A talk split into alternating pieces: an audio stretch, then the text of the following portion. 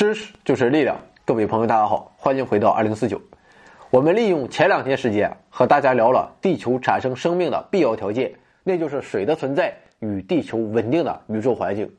但是我们十分清楚的是啊，除了这两大因素外，还有很多推手，它们共同作用才造就了如今生命世界的奇迹。那么这些重要因素还有什么呢？今天我们就来说说海洋与板块。首先，我们来看海洋。前天我们知道，水是地球创生生命的基本条件之一。那么，液态水的作用仅仅是支持了生命的活动吗？显然不是。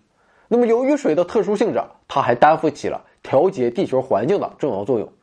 初中时候我们就学到了，水的比热容比较大啊，这是水的一个非常重要的性质啊。也许大家早已经忘了，我们再回顾一下。那么，所谓的热容，就是指。将单位物质的温度升高一摄氏度所必须的热量，那么设液态水的热容为一，那么岩石的热容大概就是零点二到零点三之间。也就是说，同岩石相比，液态水既不容易加热升温，也不容易冷却降温。所以啊，水具有调节一颗行星的气候，使之变得比较温和的作用。那么这个道理啊，就和沿海地区温度变化要比内陆地区温度变化小是一样的。另外啊，由于液态水是流体，它可以传递热量，这就使得水的加温或冷却更难。比如，当行星表面被加热时，如果表面是海洋，那么温度升高的表面的水它会流动，向温度仍然比较低的地方扩散。于是啊，如果要想使海洋表面的水温升高，就必须提供更多的热量，来使比较深的地方的水温也同时升高。但是啊，如果地球和火星一样，只是由岩石构成的陆地。由于不存在水那样的扩散，所以啊，只需要比较少的热量就可以使陆地表面的温度升高。那么说到了水的扩散，就不得不提到洋流了。洋流啊，正是起到了将热量从地球的一个区域输送到其他区域的作用。我们知道，地球表面百分之七十都覆盖着海洋，而且各处海洋彼此相通，连成一片。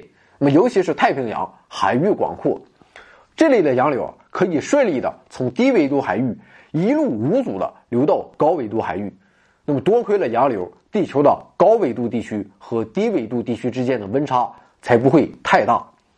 我们可以设想一下，如果地球上没有这么多水的话，那么海洋的面积将会萎缩，或者是海洋不是连成一片，而是被分割成很多的小块那么不论哪种情况，都不会有往来于全球高低纬度之间的洋流。也就没有现在地球上这样的热量传输。也许这样存在水的地球仍然会有生命存在，但是环境要远没有现在适宜。那么，如果海洋更大呢？那就会导致陆地面积的变小，这对我们熟知的陆地动物来说同样不是好事儿。当然了，我们还是要不厌其烦的强调一下，海洋面积的大小与地球环境的适宜与否，也只是从地球生命的视角出发。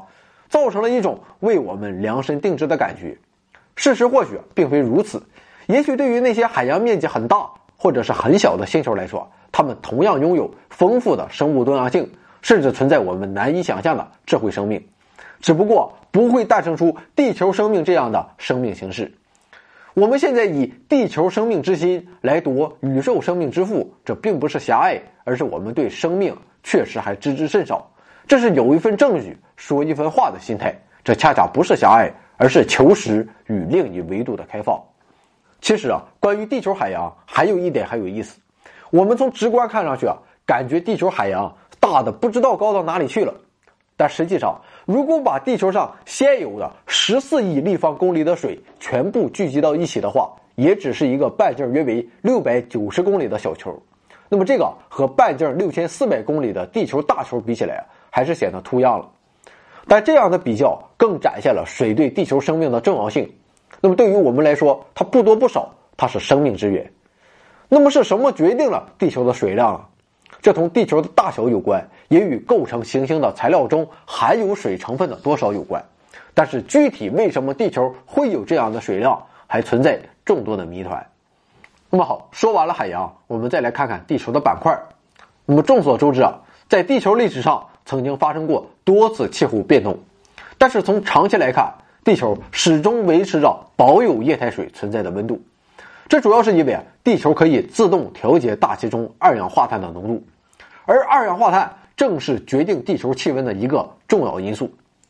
那么，它是怎么通过二氧化碳来调节地球温度的呢？我们知道，大气中的二氧化碳易溶于水，那么溶解了二氧化碳的水成为了碳酸，可以缓慢的溶蚀地壳，将钙等物质带入海洋。之后，溶解在水中的二氧化碳再与钙结合，便形成了碳酸钙，并沉入海底。那么，这样一个过程的结果，便是除去了大气中的二氧化碳。同时啊，这一过程还与温度息息相关。当温度升高时，雨水就会增多，自然会加快对地壳的溶蚀，而且溶蚀时进行的化学反应也表现为温度越高越强烈。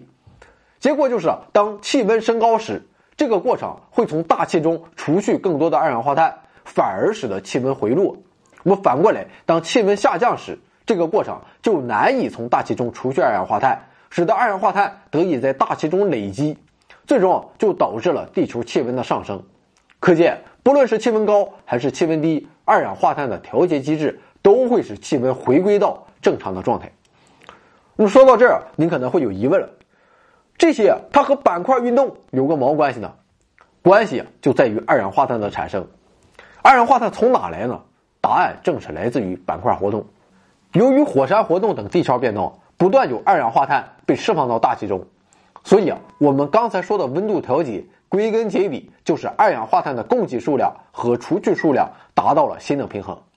所以啊，如果火山活动停止了，那么就断绝了二氧化碳的来源。数十万年后啊，大气中的二氧化碳就会被全部消除。那么到那时啊，地球就被完全冻结。可见，我们所居住的地球表面环境也要受到地球内部很大程度的影响。不过，需要指出的是啊，这种空调。调节的是数十万年长时期的气温，那么对于现在这样数百年间出现的二氧化碳急剧上升的现象，这种调节机制是无能为力的。那么该怎么调节，这就不是我们今天所要讨论的话题了。那么好了，今天的两个重要因素可以看出来，都是我们脚下的情况，而在我们的身边和更高的天空上，同样存在着维持地球生命环境的重要因子。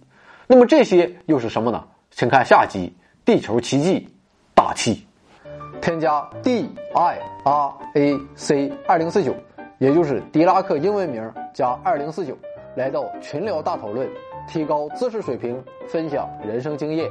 有思想的人往往都是不合群的，直到他们来到了二零四九。